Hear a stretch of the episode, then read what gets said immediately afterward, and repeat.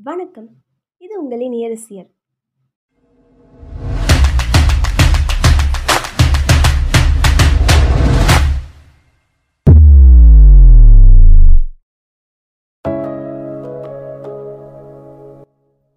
ஒரே தலையில ரெண்டு முகங்கள் கொண்ட மனிதனை பத்தி கேள்விப்பட்டிருக்கீங்களா? ஒரு மனிதனுக்கு ஒரு முகம் முன்னாடியும் ஒரு முகம் பின்னாடியும் அப்புறம் அந்த முகங்கள் தனித்தனி மனிதனா செயல்படும்னு சொன்னா நம்புவீங்களா? இரண்டு முகங்கள் கொண்ட மனிதனை பற்றி தான் இன்னைக்கு நாம தெரிஞ்சுக்க போகிறோம் நைன்டீன் செஞ்சுரியில் ஹெட்வர்ட் மார்டகே என்ற ஒரு யங்ஸ்டர் வாழ்ந்ததாகவும் அவருக்கு முன்னும் பின்னும் முகம் இருந்ததாகவும் அந்த முகத்தால் அவர் சூசைட் பண்ணிக்கிட்டாருன்னு நிறைய பேர் சொல்கிறாங்க இங்கிலாந்து பார்லிமெண்ட்டில் இருக்க ஒரு மெம்பரோட பையன்தான் ஹெட்வர்ட் மாடக்கி இவருக்கு பிறக்கும் போதே பின்னந்தலில் ஒரு முகம் இருந்துச்சுன்னு சொல்கிறாங்க அந்த முகத்தில் இரண்டு கண்கள் ஒரு வாய் அப்புறம் அந்த வாயில் எப்போவுமே எச்சில் வழிஞ்சிட்டே இருக்குன்னு சொல்கிறாங்க மற்றபடி ஹெட்வர்ட் ஒரு நார்மல் ஹியூமன் பீயிங்காக தான் செயல்பட்டார். பட் அவரால் பின்னால் இருந்த கண்ணையும் வாயையும் கட்டுப்படுத்த முடியல. ஹெட்வர்ட் சின்ன வயசில் பேச ஆரம்பித்த போது அவரோட பின்னந்தலையில் இருந்த வாயும் பேச ஆரம்பிச்சது.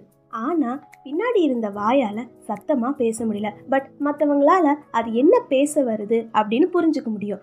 ஹெட்வர்ட் காதுக்கு பக்கத்தில் இருந்த வாய் இருந்ததால் ஹெட்வர்டுக்கு மட்டும் அந்த வாய் பேசுறது கேட்டுச்சு.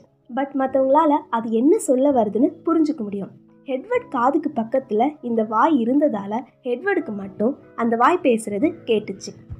இப்போது இன்ட்ரெஸ்டிங்காக ஒன்று சொல்கிறேன் கேளுங்களேன். ஹெட்வர்ட் ஒரு ஆணாக இருந்தாலும் இவருக்கு பின்னாடி இருந்த முகம் பெண் தோற்றத்தில் இருந்ததா சொல்கிறாங்க இந்த ஃபேஸ் கொஞ்சம் டிஃப்ரெண்ட்டாக ஃபங்க்ஷன் ஆகும். எப்படின்னா ஹெட்வர்ட் சோகமாக இருக்கும்போது சிரிக்குமா அதுவே சிரித்து சந்தோஷமாக இருக்கும்போது சோகமாக இருக்குமா இதை பற்றி ஹெட்வர்டோட ஃபாதர் டாக்டர் கிட்ட கன்சல்ட் பண்ணும்போது ஹெட்வர்டை டயக்னோஸ் பண்ண டாக்டர் என்ன சொல்கிறாருன்னா பிரெயினில் ஒரு பகுதியில் தனியாலாம் இந்த முகம் செயல்படுதுன்னு சொல்கிறாரு இந்த முகத்துக்கு கை கால் அப்புறம் உடலோட எந்த பாகத்தையும் இயக்குற திறன் இல்லை.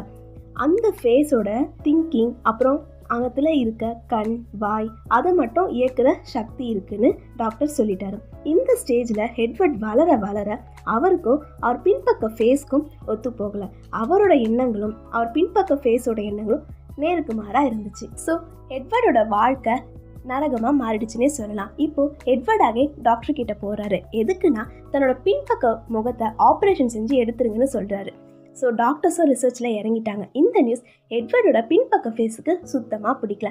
அன்னைக்கு நைட் எட்வர்டை தூங்க விடாமல் நச்சரிச்சுட்டே இருந்துச்சு.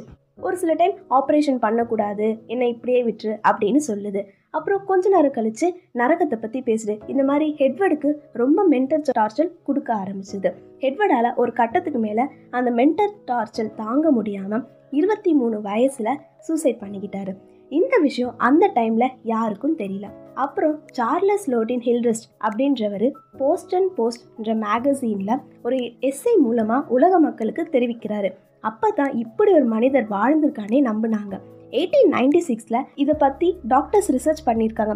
இப்படிலாம் மனுஷங்க வாழ்ந்து இருப்பாங்களான்னு அந்த ரிசர்ச்சில் இப்படியான பிறப்புக்கு சாத்தியம் இருக்குது அப்படின்னு டாக்டர் சொல்கிறாங்க தலை ஒட்டி பிறக்கிற ட்வின்ஸ் மாதிரி தான் இப்படியான பிறப்புன்னு டாக்டர் சொல்லிட்டாங்க.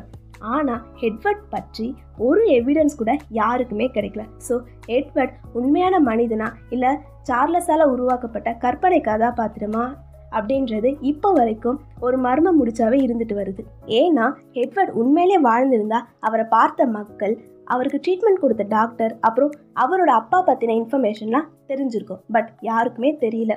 ஸோ இந்த பின்னாடி ஃபேஸ் இருக்க மனிதன் அப்படின்றது ஒரு மர்மம் முடிச்சாவே இப்போ வரைக்கும் இருந்துட்டு வருது.